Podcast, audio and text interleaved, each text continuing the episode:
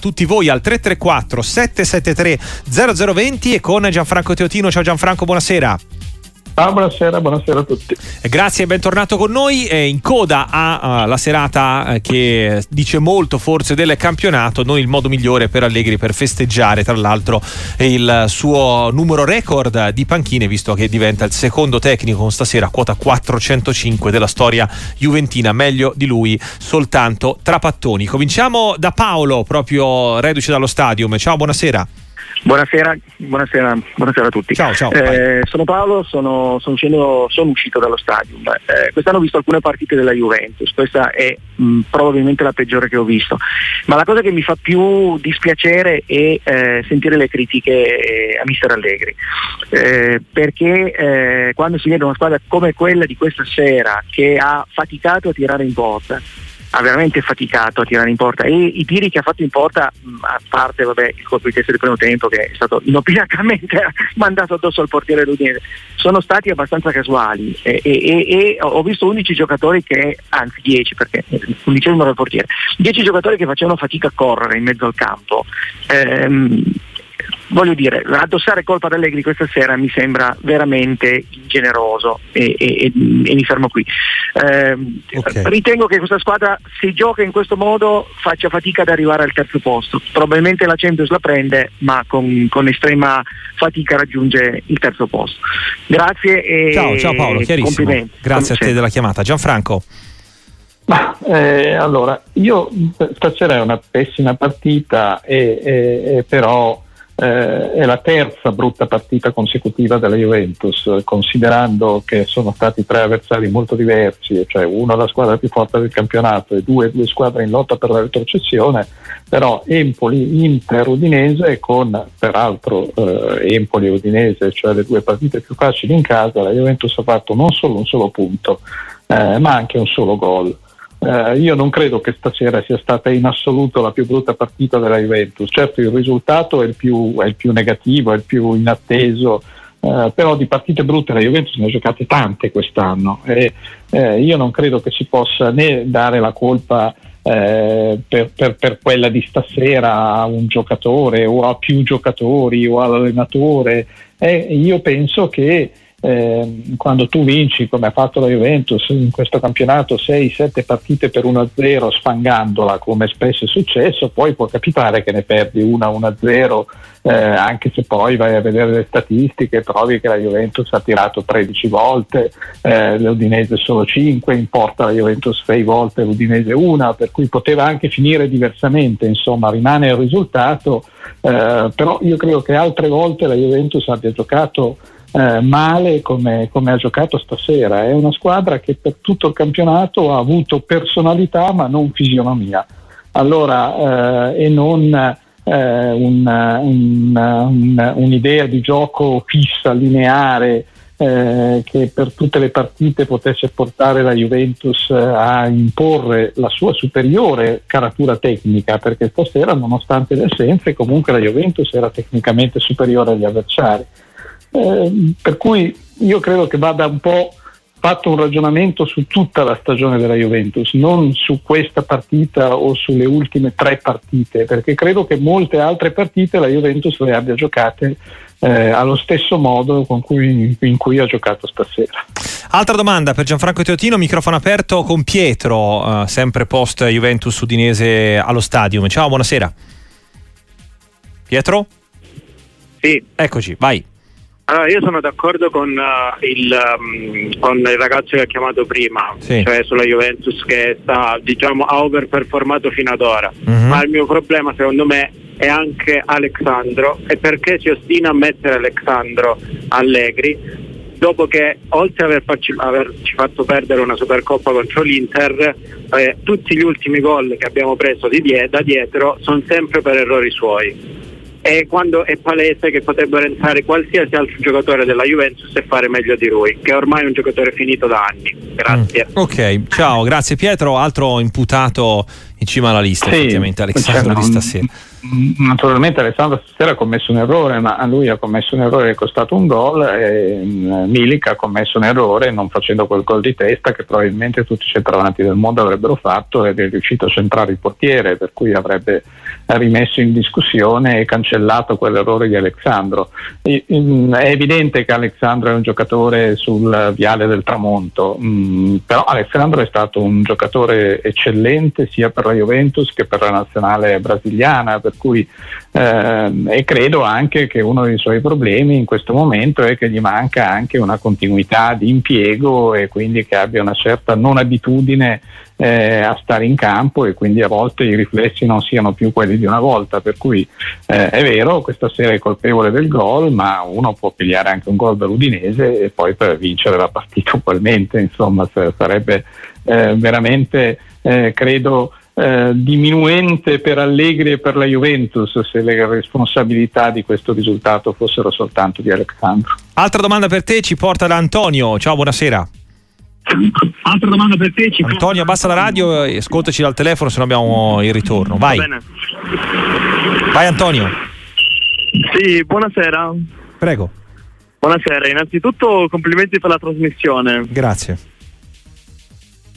Ti sentiamo, vai, vai. Io volevo chiedermi come fosse possibile che in questa Juventus trovano spazio giocatori come Alexandro dopo che il ciclo suo al Mana Juventus è terminato. Mm. Sì, sì, e poi dici. volevo fare un appunto sul fatto che comunque il mister stia mettendo a disposizione comunque la, la, la formazione migliore che ha e non può fare nulla rispetto a quello che gli chiedono i tifosi. Ok, quindi per te non ci sono tutte queste responsabilità eh, di Allegri, abbiamo detto di Alessandro, ti aggiungo guarda, anche un paio di messaggi, chiaramente tema Juventus a dir poco dominante, Gianfranco, se alla Juve manca una fisionomia un'idea di gioco, eh, chi dovrebbe avuto dargliela se non un allenatore? Questa è eh, la, diciamo, la controtesi eh, di Marco, non abbiamo organizzazione, eppure c'è ancora chi difende Allegri, questa è infatti la rabbia di Salvo, eh, mentre eh, c'è anche chi ti aggiunge come Massimo Rabà Bari aveva ragione quando Trapattoni diceva che lo scudetto si vinceva con le provinciali. Oppure eh, ehm, Erion che ti chiede se vale come controprova che Tiago Motta con una squadra più debole ti faccia vedere come si gioca a calcio. Allegri non allena e non ha idee perché la sua squadra non sa cosa farsene del pallone. Allora, nello scudetto si vince con le grandi squadre, nel senso che l'Inter ha battuto la Juventus e probabilmente il risultato di quella partita e il modo con cui quella partita si è svolta eh, è una delle cause della sconfitta di questa sera della Juventus, cioè probabilmente lì in quel momento ai giocatori dei Juventini è venuto meno l'entusiasmo e l'entusiasmo degli avversari lo togli soltanto se li batti direttamente, non se l'avversario perde una volta perché può capitare con il Sassuolo. Eh, per cui eh, le, le, le grandi partite sono poi alla fine sempre determinanti se non lo sono sul momento perché poi la classifica consente ritorni, alla lunga però lo sono. Eh, per quanto riguarda la mancanza di un gioco, penso anch'io, il gioco lo doveva dare Allegri, Allegri a questa squadra ha dato personalità e fiducia in se stessa eh, e questo non è poco perché era una squadra che veniva da una stagione tormentata e non solo per problemi suoi e anche in quella stagione tormentata Allegri è riuscito a dare eh, questa fiducia e questa personalità ai giocatori anche nello scorso campionato. Però il gioco la squadra non ce l'ha e anche certe scelte di questa sera sono state cervellotiche, insomma, la dimostrazione che, eh, che questa squadra non, non, no, non, ha una sua fisionomia precisa. Stasera ha cambiato tre volte il modulo di gioco Allegri, ha spostato le pedine in campo, ha fatto delle scelte eh, per me anche rispetto alla singola partita discutibili, nel senso che quando è entrato Ildiz curiosamente l'ha schierato dalla stessa parte di Chiesa sì. eh, mettendo, Cambiaso, a fare l'attaccante dall'altra parte, Cambiaso in terzino, io non ho capito questa mossa di Cambiaso eh, a fare la, la, punta nel 4-3-3 dell'inizio del secondo tempo, non ho capito la mossa di Ildiz eh, mezzala invece che uno dei tre del tridente magari sulla destra, ci sono tante cose che non, francamente eh, non si capiscono e eh, delle quali bisognerebbe chiedere conto all'allenatore perché è lui che fa questo tipo di scelte. Sì, eh, anche la posizione di Chiesa, no? Gianfranco, poi sentiamo anche un altro ascoltatore, sulla carta doveva essere l'attaccante di supporto a Milik, che ha giocato quasi sempre lungo la corsia del fallo laterale, per dirne uno. Che, che, che è il suo ruolo naturale, perché io è dall'inizio di stagione che penso che la Juventus dovrebbe essere costruita in un altro modo, e cioè con un tridente d'attacco in cui ci siano due attaccanti a destra e a sinistra e uno dei due a Chiesa e un centravanti in mezzo. No, dopo naturalmente io penso che magari se ci fosse stato Vlaovic questa partita sarebbe finita anche in modo diverso, eh, perché comunque Vlaovic eh, da quando era venuto fuori da, da, da, da, questi infortuni che gli hanno un po' frenato diciamo, dopo le prime 3-4 partite la prima parte della stagione era sempre stato un giocatore determinante. Però il problema Chiesa è un problema che c'è dall'inizio dell'anno eh, cioè che Allegri sal- fino al- all'intervallo di questa sera e salvo qualche sporadica eccezione nei finali di partita ha sempre giocato col 3-5-2 e il 3-5-2 è un sistema di gioco eh, che non esalta le qualità indiscutibili di Chiesa che peraltro ha anche lui dei problemi per quanto riguarda diciamo, la condizione atletica e lo sprint perché anche lui ha mancanza di continuità di rendimento per quei problemini che continuano a perseguitarlo al ginocchio o problemini muscolari che siano. Pier, eh, Filippo dallo Stadium, ciao, buonasera. Ciao, ciao, complimenti per la trasmissione innanzitutto. E voglio, dare, voglio, essere diretto, voglio fare dei nomi e cognomi stasera. Voglio dire Manuel Locatelli, mm. Hans Nicolussi Caviglia, eh, Miretti, Vidal, Marchisio, Pirlo. È inutile che ci fermiamo, fermiamo su Allegri come gioca la Juventus, ragazzi. La rosa della Juventus è una rosa da quinto, sesto posto. Lasciate stare il budget di quanto l'hanno pagati, ma allo stadio lo capisci, il livello è davvero basso. Guardi l'eccellenza Calabra è la stessa cosa. Okay. Non, eh, non, ho più parole. Eh, lasciate stare allegri e pensate più che altro ai giocatori che giocano in quella squadra. Grazie e complimenti a Teutino. Ciao, ciao, abbraccio. grazie a te della chiamata. Gianfranco. No, eh, l'osservazione è vera, non, non, del tutto, nel senso che comunque c'era Bio e poi comunque Locatelli non è in Colossi Caviglie nemmeno Miretti e Locatelli è un signor giocatore, è un titolare della nazionale italiana non, non, è Pirlo certamente, però non è neanche Nicolussi Caviglia, cioè è un giocatore che ci sta anche in una squadra che vuole competere per il campionato. Rabiot è un campione del mondo ed è uno dei migliori centrocampisti che oggi giocano in Italia. Eh, alla Juventus è mancato quello che doveva essere Pogba e Fagioli e quindi io mi stupisco che non sia stato tentato di sostituirlo nemmeno in questo mercato di gennaio perché questa operazione che ha portato questo Alcaraz è un'operazione dai contorni ancora piuttosto eh, misteriosi insomma infatti il giocatore eh, questa sera non è nemmeno, non è nemmeno entrato Vincenzo si scrive se eh, diciamo un epilogo a questo punto come si può prospettare per la stagione della Juve rimette in discussione la posizione di Allegri e se è davvero un'ipotesi plausibile ecco, il ritorno di Conte in panchina. Mm, ma io a Conte ci credo poco ehm, e la questione Allegri non lo so, io, a me sembra che ci sia una sintonia tra gli attuali dirigenti e Allegri, oltre a esserci un contratto e sappiamo che eh, per la Juventus in questo momento è molto difficile onorare dei contratti se poi eh, non vengono onorati anche dall'altra parte. Tradotto è difficile pagare un allenatore, esonerare un allenatore per doverlo pagare quanto costa Allegri, insomma.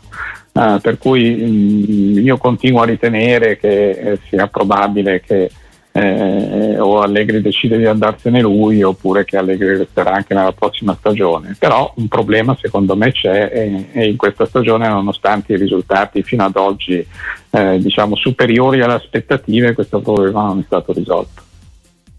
Altra domanda per il microfono aperto di Sportiva, eh, restiamo nei pressi dello stadium con Roberto, buonasera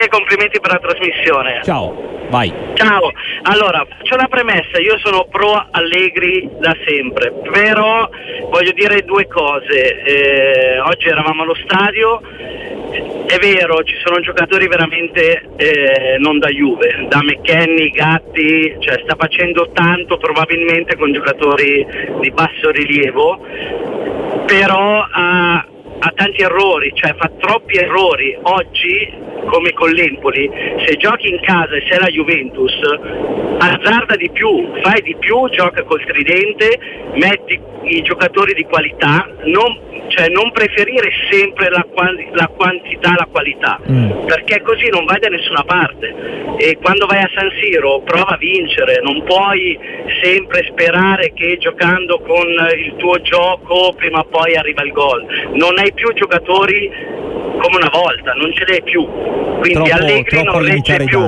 Okay, certo, troppo. certo. Certo, Inzaghi lo può fare con l'Inter, lo può fare sicuramente perché ha giocatori di qualità. Conte lo faceva ma aveva giocatori di qualità e non cambiavano mai moduli, ma i moduli vanno cambiati, i giocatori vanno valorizzati.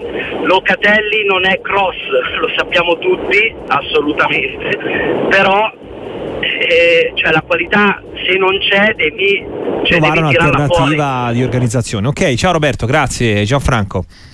Sì, sì, è vero, ci sono alcuni giocatori che sono quelli che sono, però alcuni di questi li ha voluti proprio Allegri, insomma McKenny l'ha voluto riprendere lui, eh, tra l'altro lo fa anche girare come una trottola per il campo, una volta fa eh, il terzino, una volta fa la mezzala, una volta fa l'esterno alto, Cambiaso pure gira a destra, a sinistra, basso, alto, insomma un po' di confusione, poi siccome questi giocatori non sono dei fenomeni, anche non avere le certezze sul loro modo di stare in campo credo che in qualche modo influisca. Eh, stasera erano in panchina ma non sono entrati, stasera adesso giustamente nel mirino dei tifosi c'è Alessandro, eh, stasera erano in panchina e non sono entrati eh, Rugani e Kostic che comunque sono due, due buoni giocatori, insomma eh, magari avevano qualche problema però stavano in panchina, in genere se non sta in panchina eh, vuol dire che può essere, può essere impiegato, eppure Allegri non, non, non, non, li ha presi, per cui alcune, alcune valutazioni insomma, lasciano, dei lasciano degli interrogativi, diciamo. Ecco, questo è un po', eh, è un po', è un po la questione. E, e poi è, è, vero che per tutto l'anno la Juventus ha fatto un calcio molto conservativo eh, e questo ha un po' Eh, diciamo, smorzato gli entusiasmi di, di, di, di, certi giocatori che forse eh, potrebbero dare di più se impiegati in un modo più propositivo. Insomma, a partire dallo stesso Ildiz che stasera si è trovato messo in campo in una situazione di difficoltà e in una posizione che certamente non era la sua. Ciao Radio Sportiva, sto tornando da Torino e complimenti per la trasmissione come sempre. Io sono un pro Allegri, ma stasera, a parte vedere dei giocatori forse da Serie B, McKenny, Gatti e company, Allegri veramente basta, basta, basta. Non abbiamo più bisogno di lui, dobbiamo cambiare. Tiago Motta va bene, va benissimo. Ciao, ciao a tutti. Ricominciamo da qua tra le tante sfumature e sfaccettature di tutto quello che ci avete scritto in post, in post e in coda a Juventus uh, Udinese 0-1 con Gianfranco Teotino a rispondere. Eh, Gianfranco, uh, è tempo di guardare a davvero così lontano per la panchina della Juventus? Ma io ripeto, non lo so, fino a due settimane fa sembrava che Allegri aveva ricostruito eh, la Juventus di una volta, insomma si esagerava allora e forse si esagera adesso nelle critiche. Certamente eh, io credo che ci sia una responsabilità di Allegri per come ha costruito questa, questa Juventus, cioè come dicevo prima eh, più personalità e fiducia in se stessi che non qualità di gioco. E poi c'è una responsabilità stasera, secondo me, per alcune mosse durante la partita che francamente non, non, non, non sono apparse molto chiare, insomma, eh, non tanto i cambi quanto la posizione dei giocatori in campo quando sono stati cambiati o messi in campo. Altra domanda per te al 334 773 0020. Andiamo ad ancora invece da Marco. Ciao, buonasera. Sì, sì, buonasera e complimenti per la trasmissione. Ciao. Volevo, io sono interista, volevo cambiare, non, non di molto, ma uh, cambiare un po' argomento. Mm. Eh, parlare un po' di quest- de- della situazione che si è venuta a creare. Quindi, alla luce della sconfitta di, di stasera della Juve e del, dell'attuale e potenziale distacco, quindi accumulato dall'Inter, considerando la partita da recuperare con l'Atalanta, a questo punto se l'Inter possa pensare ancora con, con, più convinzione e serenità alla prossima partita con l'Atletico in Champions e più in generale proprio alla Champions. Eh, quindi se, se può eh, davvero eh, ampliare ancora le, le, sue ambizioni. E mm. Poi un'altra domanda, eh, se peserà più l'assenza di Acerbi nell'Inter eh, o quella di Morata per i Colchoneros. Bene, ciao Marco, grazie della chiamata. Gianfranco, apriamo anche il capitolo allora, Inter.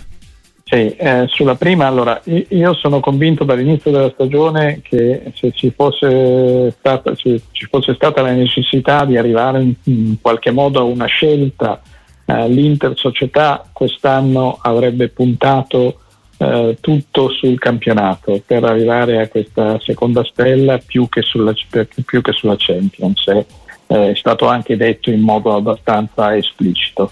A questo punto però in campionato per merito della squadra, della sua andatura che è andata diciamo, al di là di, di, di, ogni, di ogni, previsione, eh, delle vittorie in tutte le partite importanti di campionato che sono arrivate, eh, io penso che a questo punto l'Inter veramente con questo distacco abbia la possibilità di affrontare la Champions con la stessa concentrazione con cui ha affrontato finora le partite di campionato.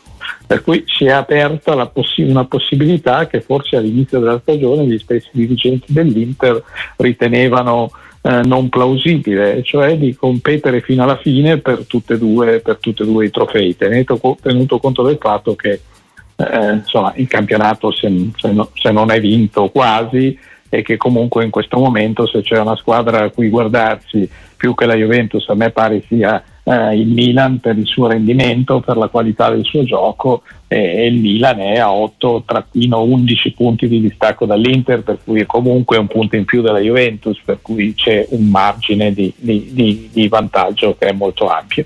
Per quanto riguarda la seconda domanda eh, io penso che l'Inter non risentirà dell'assenza di Acerbi perché tutte le volte che Devrai eh, l'ha sostituito, sarà lui come credo che sarà lui, l'ha fatto, l'ha fatto molto bene, sono due giocatori dello stesso livello, magari nell'uno contro uno eh, secondo me è un po' meglio Acerbi, mentre in uscita secondo me è un po' meglio Devrai, ma comunque diciamo, non, non penso che sia è una perdita molto importante, mentre Morata è una perdita molto importante dell'Atletico Madrid, perché se è vero che in queste ultime settimane aveva avuto un calo di forma dopo un eccellente inizio di stagione, come spesso gli è capitato in carriera, è anche vero che un altro centravanti vero, l'Atletico Madrid, eh, non ce l'ha, per cui sarà costretto a giocare con, eh, con Griezmann assieme, credo, eh, Memphis Depay che sono tutte e due diciamo dei, dei, dei, delle, delle, seconde punte Griezmann addirittura in nazionale gioca da centrocampista insomma quindi senza un attaccante puro mm. tra l'altro nella miglior stagione forse recentemente dimorata anche in termini di, di media sì, aveva, era iniziato eh. forti, aveva, era partito fortissimo adesso era un mese insomma che era un po' sceso di, di, di rendimento però finora la stagione era stata molto buona eh, altra domanda per te, eh, tra un attimo sentiamo Antonio da Palermo, visto che abbiamo aperto un attimo la parentesi extra Juventus, poi ci torniamo ovviamente, eh, c'è anche chi ti chiede l'altra metà di questa partita, come ti spiega ad esempio l'Udinese che ha vinto solo con squadre medio-grandi, Milan, Bologna e Juventus, ti scrive Livio, tifoso dell'Udinese, o chi anche ti aggiunge un giudizio su Cioffi, eh, il fatto che Cioffi abbia vinto a Milano e Torino dimostra le sue qualità che alle volte vengono sminuite da banali errori personali dei giocatori, probabilmente perché non riescono a mantenere la stessa concentrazione contro una big, anche questo è Sergio tifoso dell'Udinese. Ma non sono molto convinto di questo, nel senso che io ho la sensazione invece che l'Udinese abbia un po' troppo poca fiducia in se stessa e nelle sue qualità, per cui ehm, è sempre più abile nel controgioco che non nel gioco. Per cui è una squadra che è forte, secondo me fisicamente fortissima, ma ha anche delle qualità tecniche eh, che non sempre vengono impiegate. Samadlic, ad esempio, nelle ultime partite non sempre è partito dal primo minuto abbastanza inspiegabilmente.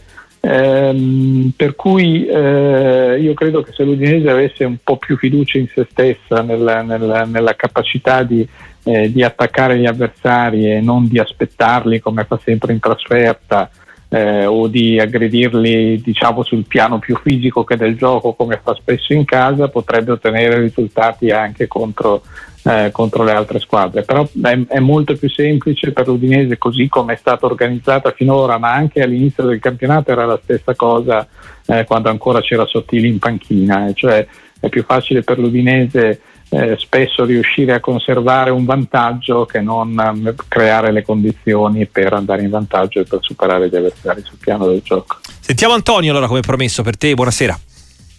Sì, buonasera, salve, io sono un tifoso milanista, ehm, in, al di là del fatto che ieri appunto è arrivata una vittoria importante contro il Napoli, però io volevo sottolineare due aspetti di un Milan sì che vince ma che non convince. Mm. Uno è la mancanza di Renders a centrocampo, secondo me ieri è stato un fattore, sì Benasser lì, però Renders dà quel dinamismo che secondo me nessuno dei due è capace di dare.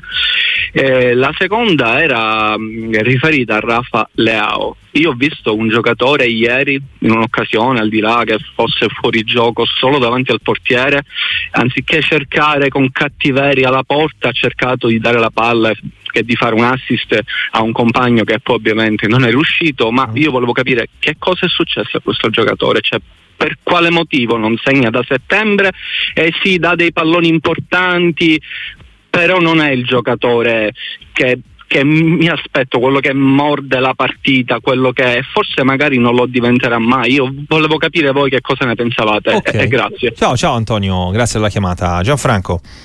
Sì, io penso che senza Leao il Milan non avrebbe vinto neanche ieri sera. Mm. Eh, è stato determinante nel gol, così come era stato determinante nei passaggi che portavano al gol nelle partite precedenti. Leao è questo, eh, non è è un goleadore implacabile, eh, non è un giocatore che ha una continuità di 90 minuti, però è un giocatore che fa la differenza, a cui bastano tre o quattro azioni per partita per demolire gli avversari, anche psicologicamente, nel senso che li passa in velocità con una facilità tale che poi hanno sempre paura ad affrontarlo. Uh, per cui eh, Leao non diventerà mai un fenomeno come Mbappé, eh, però sarà sempre eh, nella categoria dei giocatori, di, in quella primissima categoria di giocatori che, che, ti fanno vincere le partite con le loro giocate. Per cui il Milan deve tenersi stretto questo Leao, sperare che abbia ancora più continuità, eh, il gol prima o poi lo troverà, però que- proprio quell'azione, quel passaggio al compagno dimostrano come per lui il gol non sia un'ossessione, cioè lui gioca a calcio per divertirsi e per creare occasioni eh, ma se pensa che l'occasione, sia piazzata, che, che l'occasione sia più facile per un compagno piazzato meglio, lui non ci pensa due volte, non ha l'istinto e, e, e questo è un limite per i giocatori, soprattutto per gli attaccanti, no? perché gli attaccanti poi la porta la dovrebbero sempre cercare, mirare, però Leao è questo, ma pur essendo questo per me è l'unico giocatore insostituibile del Milan. Poi per quanto riguarda il centrocampo è chiaro che eh, in forma e in salute eh, giocando con questo 4-2-3-1 la, la, la, coppia perfetta è quella Benasser-Reinders, insomma, che Adli eh, così, è adattato in quel ruolo. Eh, però eh, devo dire quindi che, che, però sta facendo il suo, insomma come, come primo rincalzo sta facendo anche, anche meglio del previsto, Reinders ieri sera non c'era perché era squalificato, peraltro nelle ultime partite non, non, aveva giocato bene come aveva giocato bene all'inizio del campionato, ma eh, questo voglio dire succede. Eh, Benasser purtroppo finora praticamente non c'è stato, adesso è tornato, dovrebbe, eh, sperando che non abbia più quegli acciacchi che in genere ogni tanto colpiscono chi è stato fermo a lungo, penso che con questa coppia non possa togliersi delle soddisfazioni da qui alla fine della stagione. Patrizia da Napoli, ciao, buonasera.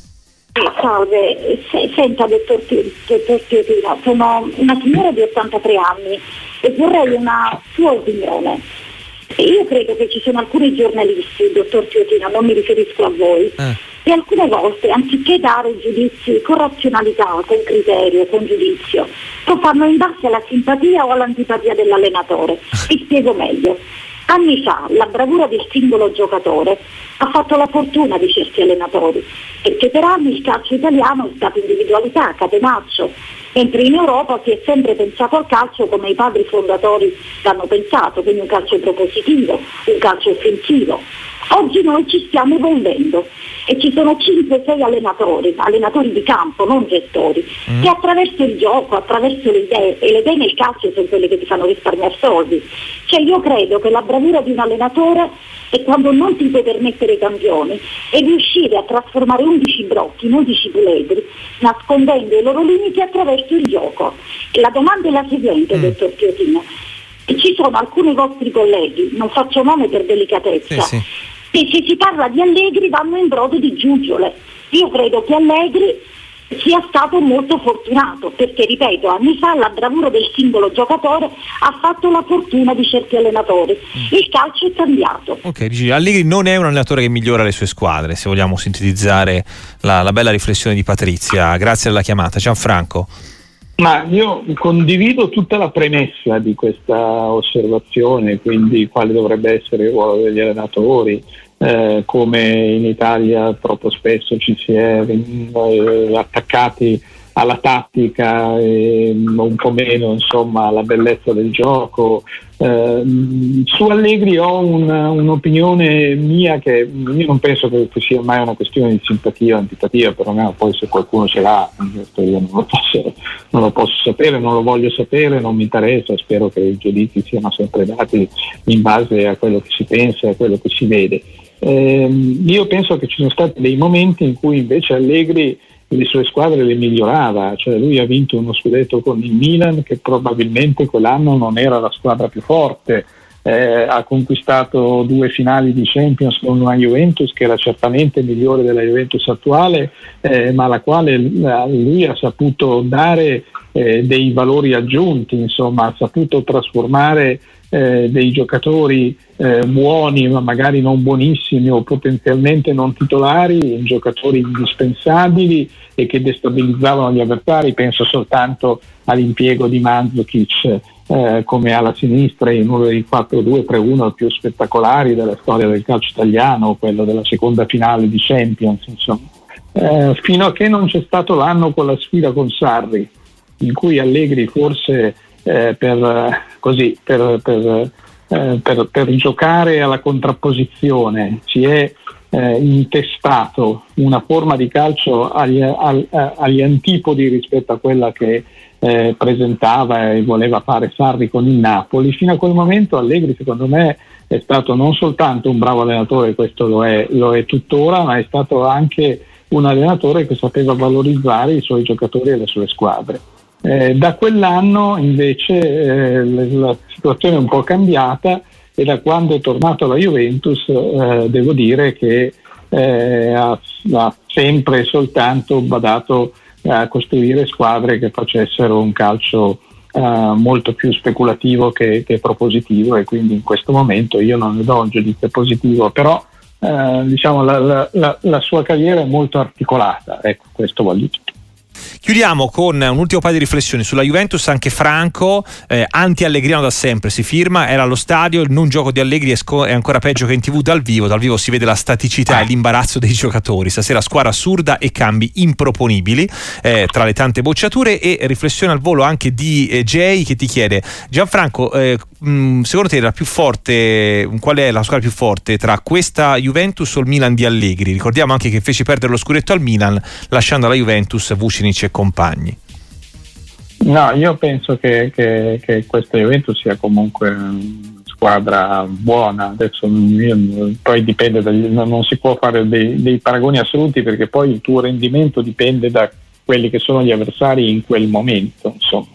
Io comunque penso che questa Juventus sia una squadra buona, una squadra che è composta di giocatori che hanno comunque il monte ingaggio più alto del campionato, per cui i giocatori che eh, o cresciuti nella Juventus o arrivati nella Juventus hanno un progresso importante, se no non sarebbero arrivati a guadagnare così tanto, questo voglio dire, per cui eh, io non penso che questa Juventus sia una squadra scadente. Gianfranco, grazie davvero, buonanotte, a presto. Grazie a tutti, buonanotte, ciao.